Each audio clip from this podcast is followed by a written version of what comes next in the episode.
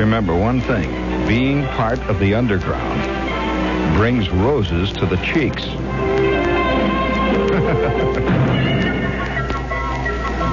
Excuse me while I read a poem. If I had a firecracker 12 feet high and taller than 15 men, I'd set it off on the 4th of July and blow Lucille 12 miles high so she wouldn't come down again till next July. And then I'd do it again. Isn't that a terrible poem? Inadvertently, Shell has said what he thinks of women. oh, poor Shelley.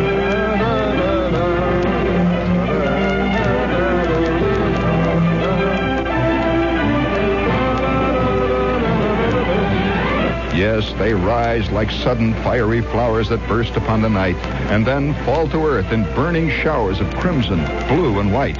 Like buds, too wonderful to name, each miracle unfolds. Isn't that nice?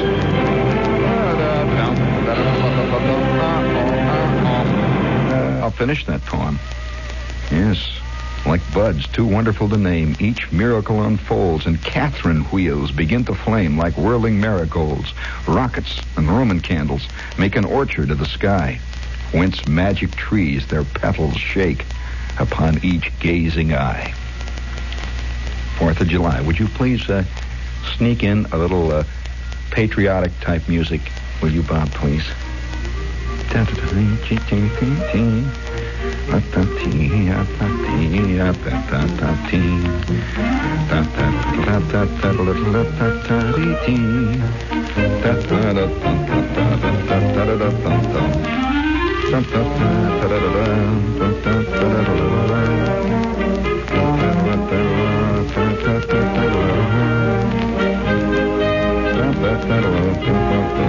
Okay. Thank you, Bob. Thank you. I played that uh, special little music there. And before we before we get underway with our our big Fourth of July type show, let's uh, let's uh, do as one of my famed colleagues always says. Let's take care of a little business here.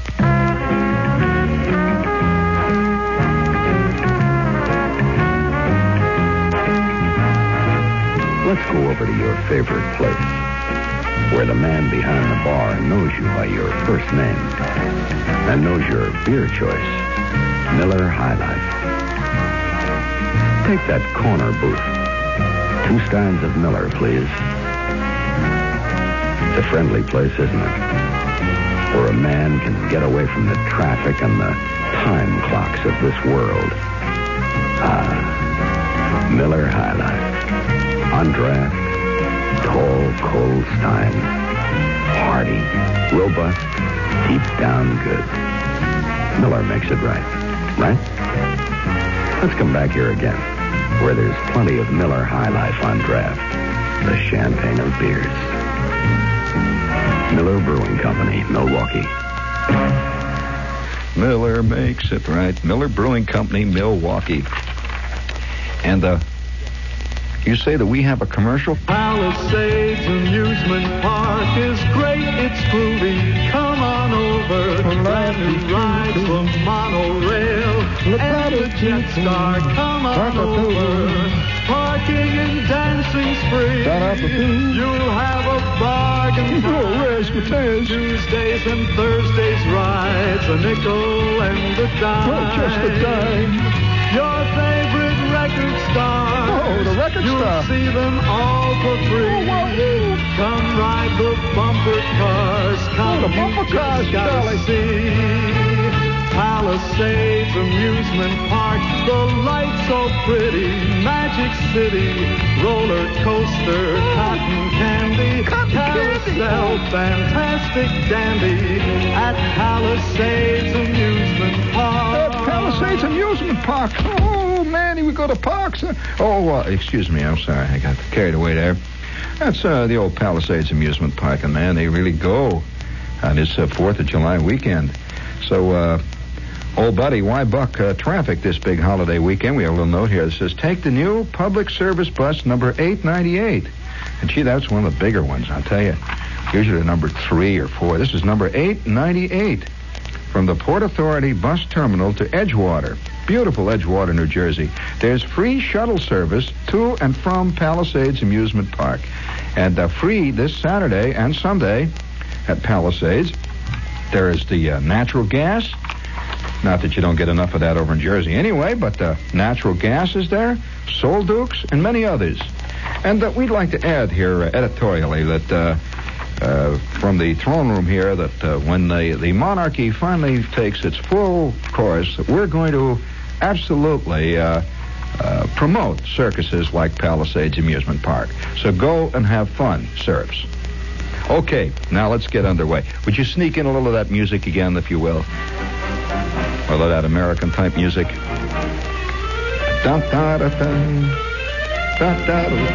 Okay. Now, I have had, in the last couple of weeks, I must have had, oh, 150 requests from people to read a story from my book, which came out last year. Uh, and, and is incidentally, this story is and has been uh, the most, I would say, probably one of the most popular episodes in the book. One of the, probably uh, one of the two or three of the most popular episodes. And uh, it appeared originally in Playboy a couple of years ago. But this particular story is out of the book, which, uh, which came out under Doubleday a couple of years. Well, it was last year actually.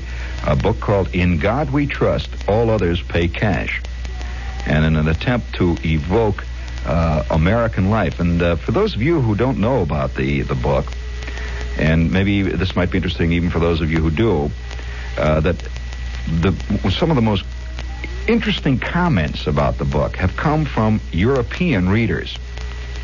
Uh, European readers, by the hundreds, have written uh, to both Doubleday and Bantam, saying they've never read about this side of American life, which is the walking around nitty gritty side of life that we all know about and rarely talk about. It Has nothing to do with nostalgia. It's just the life that we lead. Now, I won't read the beginning part of this chapter where the character, uh, whose name is Parker, by the way, is not me in this in this book. The character uh, is in a French restaurant, and he is watching the lights flicker past the bar as he's waiting for somebody. The, the name of the restaurant is uh, is La Miserable du Frit, and he has ordered a couple of Bloody Charlies, which is his favorite drink.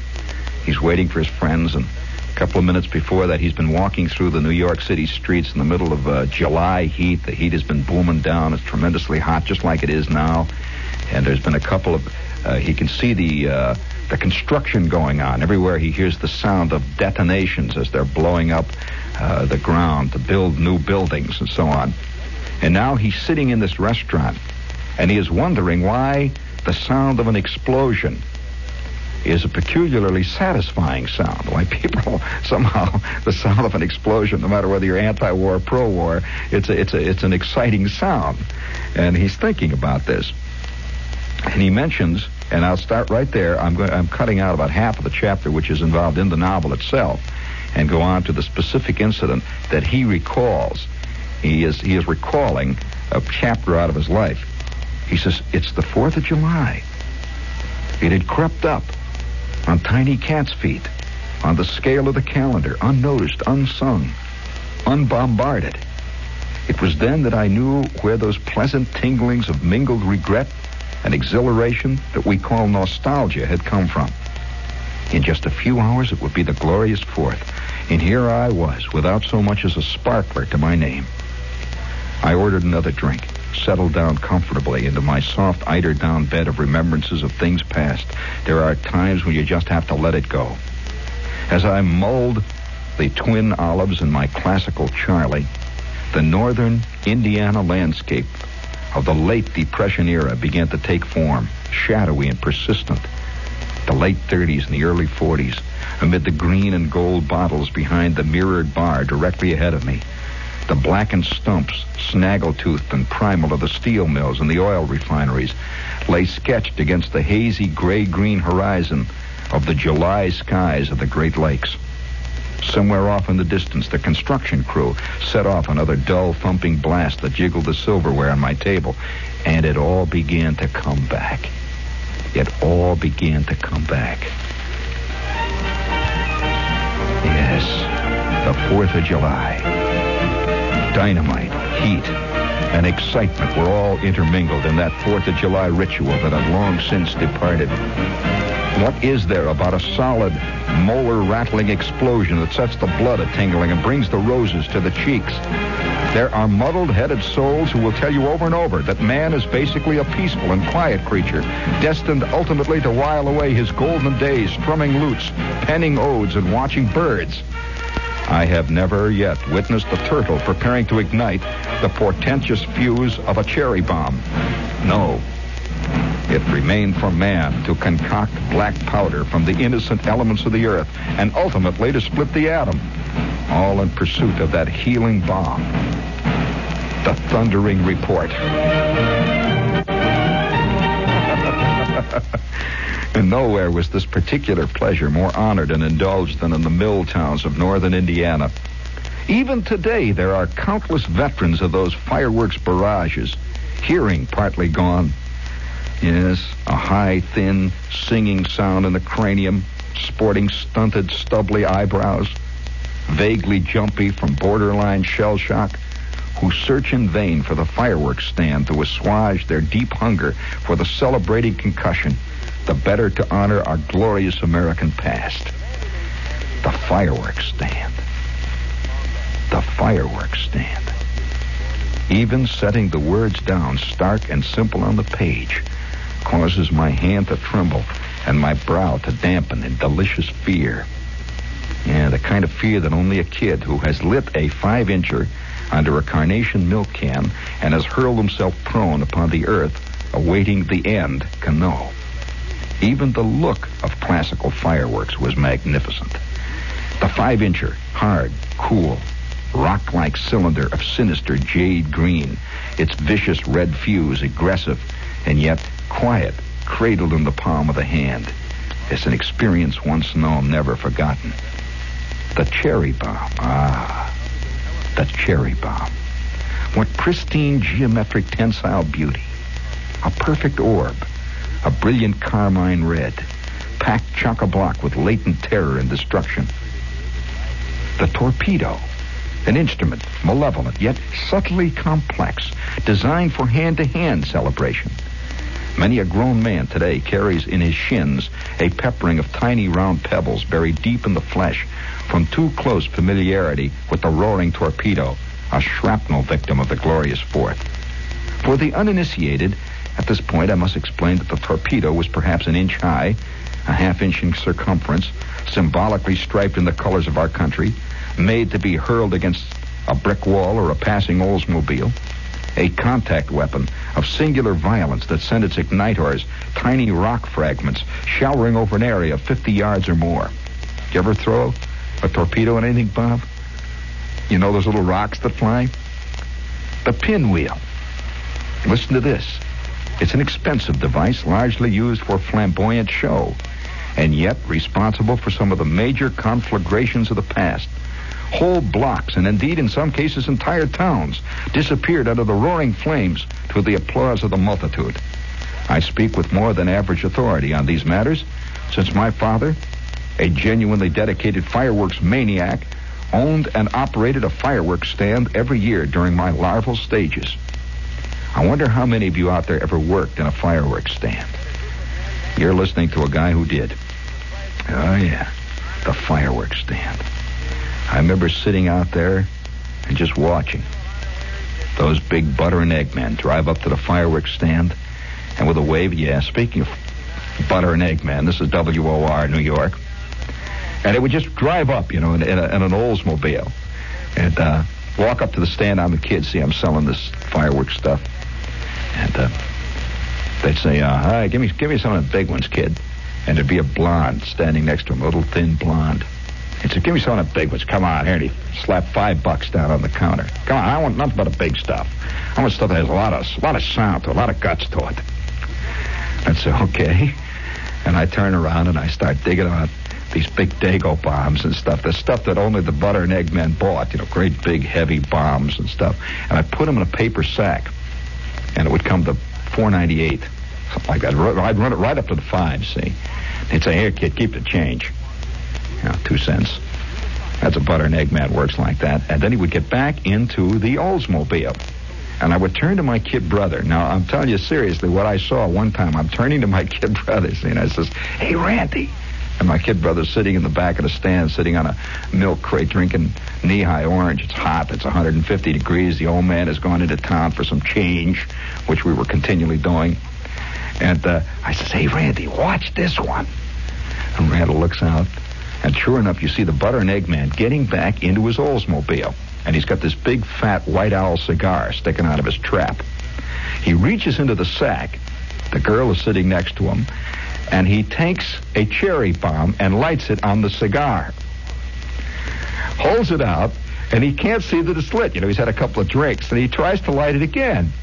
And his cigar is like that. And all the while, I see the thing is going. You know? I says, Randy, watch this. And just at the right moment, I would holler, look out! And the guy'd look over at me, and he starts to throw it, and kaboom! And his hat, his hat, which was a Panama straw, disintegrates. he's got this, he's got this patent leather hair. Boom! It's parted right in the middle. his cigar is blown all over the highway. And the chick is going, oh, you know, she goes like that and ducks down. The guy says, ah, that's nothing. That's nothing, baby. And he takes his hand back in. He starts to drive the car. When you notice that he's only got a thumb on his on his left hand, he drives away. and that was the big butter and egg man. And I want to I want to tell you the story now. Let's see. I'm going to cut down here, uh, cut a little bit in here. Here we go. All right. Ah. The more civilized celebrants on the 4th of July spent their entire relief check on one orgy of fireworks buying. Fireworks came in a number of exotically lethal varieties. Among them was the classical Dago bomb. And I must say this was not construed as an anti-Italian name. It was more pro than anything else. The Dago bomb was the ne plus ultra of the fireworks world. You ever seen one? A thing of true beauty, symmetry. It came in several sizes, four to be exact. The 5 inch, the 8 inch, the 10 inch, and the sure death. In more a fate circles, it was known as an aerial bomb, but among real fireworks fans, it was most often known as the Dago Heister. It actually looked like one of those giant, non-existent firecrackers that used to show up in cartoons. You remember the cartoons where the Katzenjammer kids would always be blowing up the cap and this gigantic firecracker? No, you know, you never see a real firecracker like that unless it's filled with candy. But that is exactly what this bomb looked like. One of those great big babies. Red, white, and blue tool with a wooden base stained dark green. A long red fuse and instructions printed on the bottom. Quote, place upright in a clear, unobstructed area. After igniting, stand well back. Not recommended for children. The manufacturer assumes absolutely no responsibility for this device. Wow. Theoretically, this infernal machine was to be lit by an expert hand. It would then explode with the first or minor explosion, which propelled an aerial charge of pure white TNT into the ambient air, theoretically vertical for several hundred feet. And then, when that little charge got way up there, a couple hundred feet, boom! Yeah, not once, but several times. Boom, boom, depending on the size of the Dago bomb in question. It was not cheap. The smallest bomb going for 50 cents, the largest for around $3 which in the days of the late Depression was truly a capital investment in destruction. Now, the legends surrounding this mysterious weapon are countless. The mere sight of one of the larger specimens on the shelves of a fireworks stand sent waves of fear and nervous excitement through the sparkler buyers. It was truly the big time. You shot one of them babies off, that's the big time. And it was, friends, if you'll give me a little of that romantic music now, Bob, it was a Dago bomb that played a key role in the legend that was Ludlow Kissel, one of the great patriots of our time. Mr. Kissel found his true medium in the Depression itself.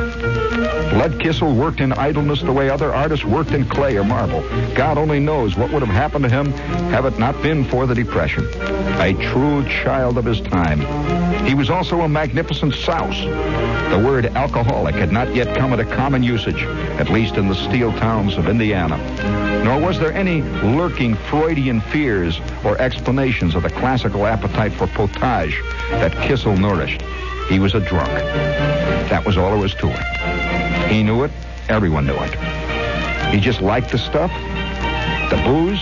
He glommed onto it wherever the occasion demanded. And if the store-bought variety of lightning was not available, he concocted his own, using raisins, apricots, Fleischmann's yeast, molasses, dead flies, anything. He knew how to make it. Now, nominally, Kissel worked in the roundhouse, and for over 30 years he had been on the extra board, being called only in extreme emergencies, which occurred roughly every other month or so. He invariably celebrated a day of work by holing up in the Bluebird Inn for maybe a week, and then would return home, propelling himself painfully forward on one foot and one knee. He was compensating for a tilted horizon. The sound of Kissel crawling up the gravel driveway next to his house was a familiar one, and it took him sometimes upwards of three hours to make it from the street to the back porch. And at three o'clock in the morning, lying in my dark bedroom next to the Kissel place, it was kind of comforting to hear Mr. Kissel struggling up the steps of his back porch, inching painfully, step by step. Thump. I'd count it. My, my bed. One. Long pause. Thump. Two. Longer pause. Thump. He's made three in a row. Split second pause. There'd be just a brief pause and then thump, thump, thump, thump. He's back at the bottom. Many's the time I've slipped off to sleep with this familiar sound of human endeavor battling over overwhelming odds. Kissel trying to make the kitchen door. And then the voice, the voice of Mrs. Kissel, a large flower print aproned lady who read true romances voraciously, would call out, Watch the steps, Lud. They're tricky. She loved him. Kissel, one Fourth of July, played a leading role in a patriotic tableau which is even today spoken of in hushed, reverential tones in the area. It was a particularly steamy, yeasty, hellish July. The houseflies clung to the screen doors. The mosquitoes hummed in great whirling clouds in the poplar trees. It was in such weather that Mr. Kissel reached his apogee. He was not a winter souse. There was something about the birds and the bees and the hot sun that set off a spark in Mr. Kissel's blood and stoked an insatiable thirst for the healing grape. His stocky, overalled figure reading through the twilight, leaving a wake of flickering fireflies, which is much a part of the summer landscape as the full golden moon. Parishioners sprinkling their lawns and snowball bushes would nod familiarly to him as he wove through the fine spray of their brass nozzles.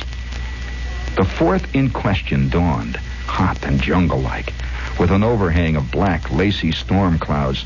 In fact, a few warm, immense drops sprinkled down through the dawn haze. I know, because I was up and ready for action.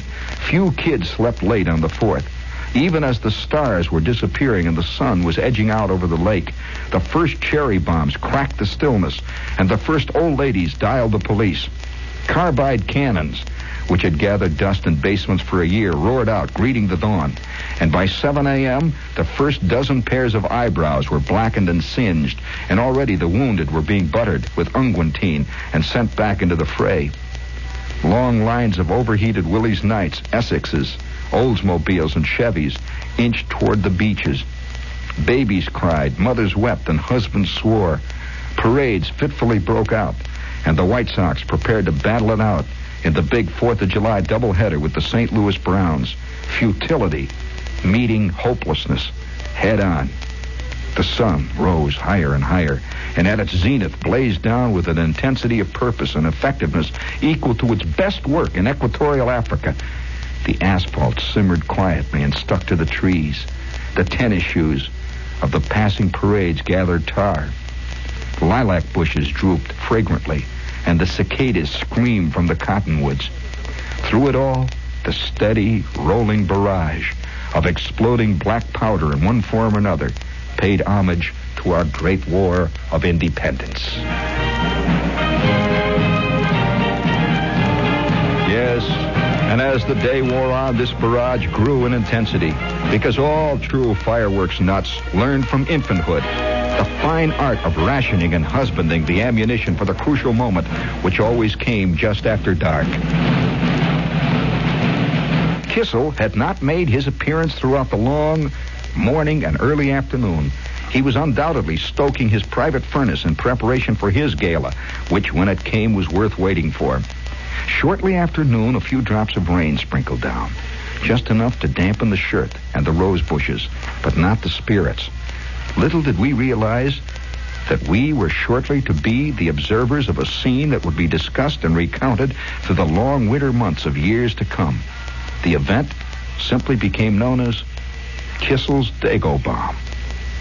The White Sox and the Brownies had painfully worked their way to the top of the third of the first game, a scoreless tie, of course, when Kissel appeared on the shimmering horizon, weaving spectacularly and carrying a large paper bag as carefully as a totally committed drunk can. Kissel was about to celebrate the founding of our nation, the nation which had provided such a bounteous life for him and for his.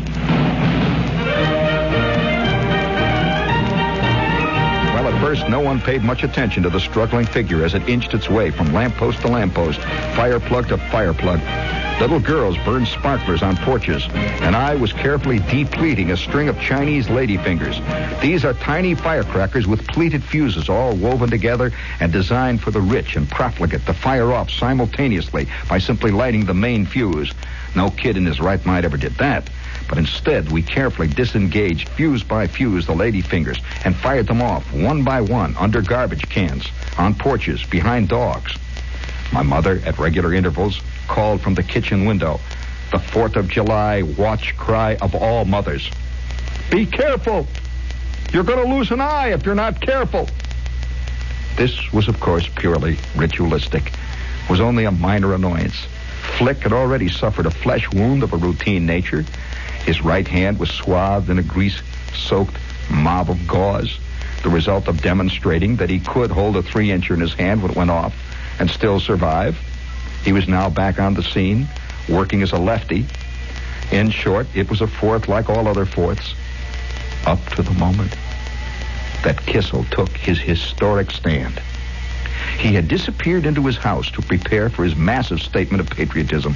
Shortly afterward, he appeared on the front porch and stumbled down the steps, carrying in his right hand the biggest, most fantastic Dago bomb that had ever been seen in the entire neighborhood. It was a Dago Howster of truly awesome stature, being fully a foot and a half high and a good three inches in diameter, and it was the first all-black Dago bomb anyone had ever seen. This point has been argued over many a cold winter afternoon. Some reports have it that Kissel's Dago bomb was not a Dago bomb at all, but some kind of a mortar shell. Others maintained, no, that is not true. It was a bomb of foreign make, possibly Chinese, as the somber, menacing color was highly unorthodox. Suffice it to say that no one ever really determined just where Kissel obtained the weapon or its true nature, as Kissel himself was hazy on most details of his life. This was no exception. His only comment later, which was never really disputed, was, I sure got one. When Kissel emerged from his front door and came down the steps carrying his work of the devil, the neighborhood almost magically knew that something big was about to happen. Sparklers flickered out. Kids ran through vacant lots and over driveways. Heads appeared at windows. The crowd gathered. Kissel, with that peculiar deliberateness of the perpetually fog-bound, laboriously started to detonate the Black Beauty. He placed it dead in the center of the concrete roadway stood back to survey the scene, weaving slightly as he worked. The crowd drew back and watched, silently, excitement hanging over the multitude in the thin blue haze.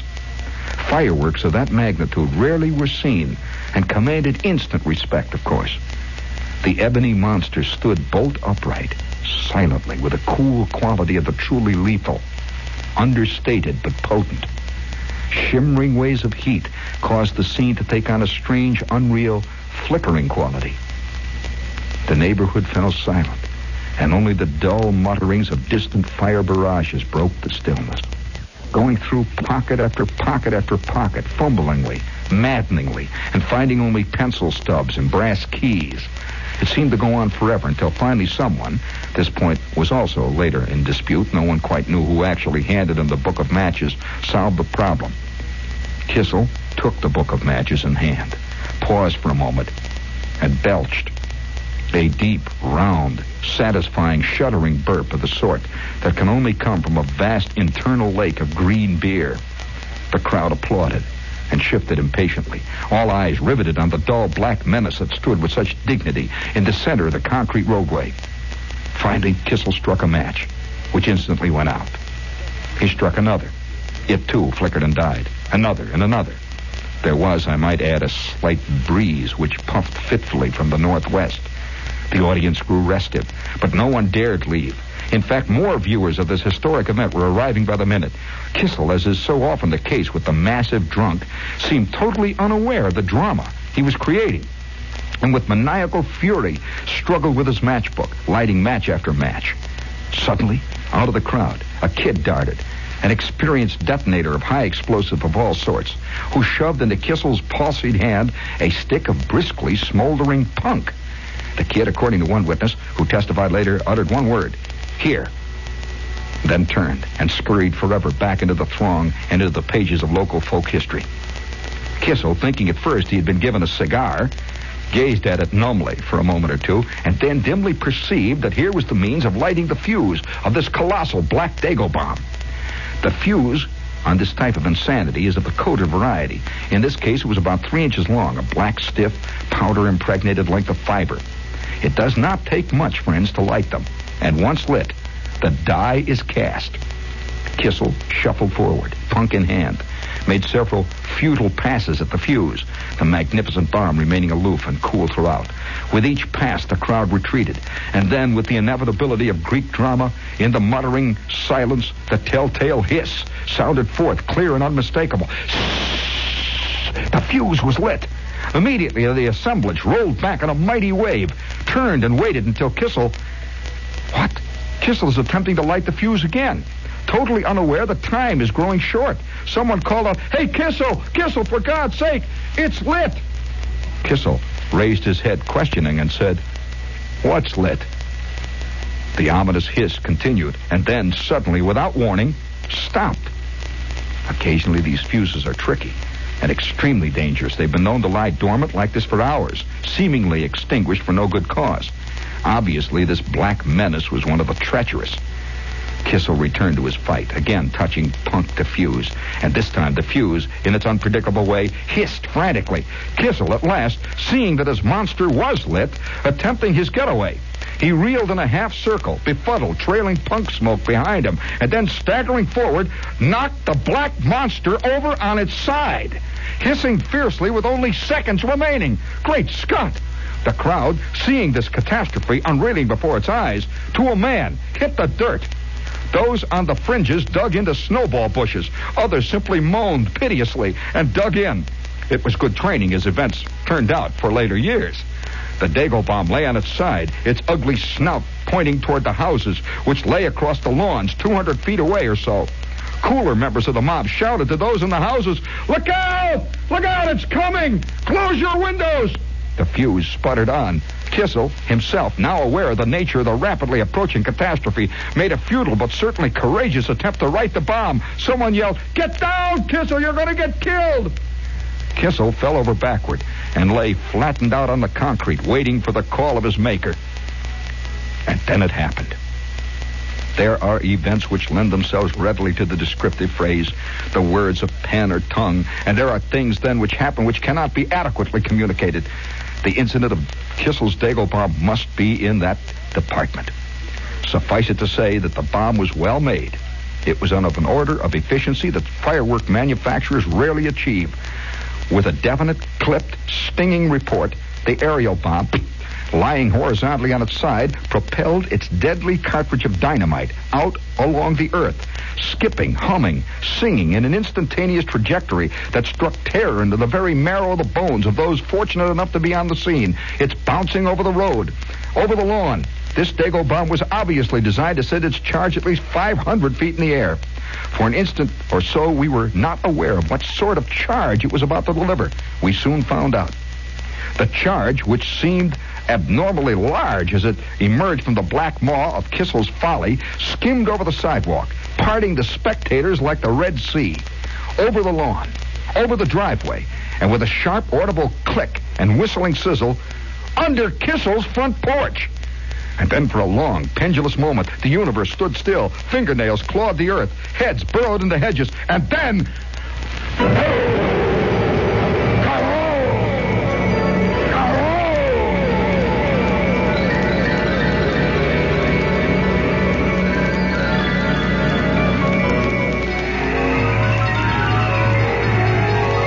first thunderous explosion rocked the neighborhood. The slats of Kissel's porch bellowed outward. The floor tilted instantly downward. A great yellow swirling cloud of dust rose over the lilac bushes. A second or two passed as an eternity. And then another and another louder detonation thundered over the landscape. Boom!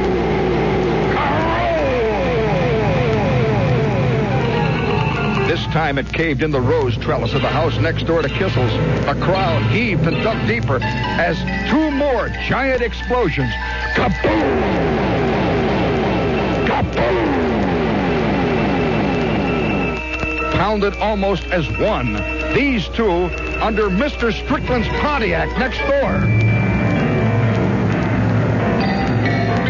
A heavy cloud of dust swirled for a moment and then all was still, except for the pattering of the quiet raindrops. Kissel slowly pulled himself up to his knees and made his statement, which is even today part of that great legend that is Lud Kissel's Fourth. My God, what a doozy. Kissel had said it for all of us. As the crowd slowly got to its feet amid the quiet tinkling of glass and the heavy, sensual smell of oxidized dynamite, they were aware that they had been witness to history.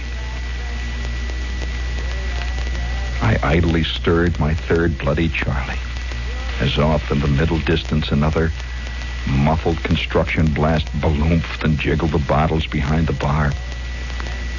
The great Lud Kissel faded back into the landscape as I pensively chewed a cashew nut as I vainly returned to the here and now. After all, fireworks, we all know, are dangerous and childish playthings that have no place in the hard-hitting, on-the-go male's life of today. A passing cab sent a reflected shaft of light across the mirror behind the bar. It broke into a thousand colors amid the bottles. And subtly, I was reminded of the beautiful colored lights of the ancient Roman candles. A Roman candle is a truly noble and inspired piece of the pyrotechnician's art. A long, slender, thin wand that sent balls of colored fire into the midnight sky, searching for the stars that are unattainable. Always searching. And that was the legend of Ludlow Kissel. And the great patriotic celebration of the 4th of July. Yes, like some page out of an ancient history of an ancient people. A strange race. They were people who believed, who didn't know what they believed in, but just believed, who celebrated and knew not what they celebrated. And the weaving figure, Lud Kissel, recedes into the misty red, white, and blue background. The last of the great patriots.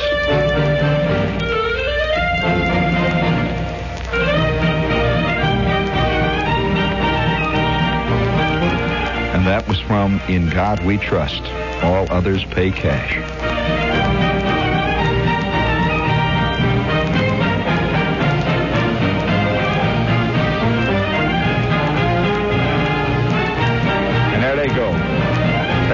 High School Band marching by 327 pom-pom girls and two trombone players. All right, Bob. I always enjoy the 4th of July show, you know? I always wish I had about two and a half hours longer. So hang in out there in that traffic jam, gang. Think clean thoughts. And uh, another 4th has passed into history.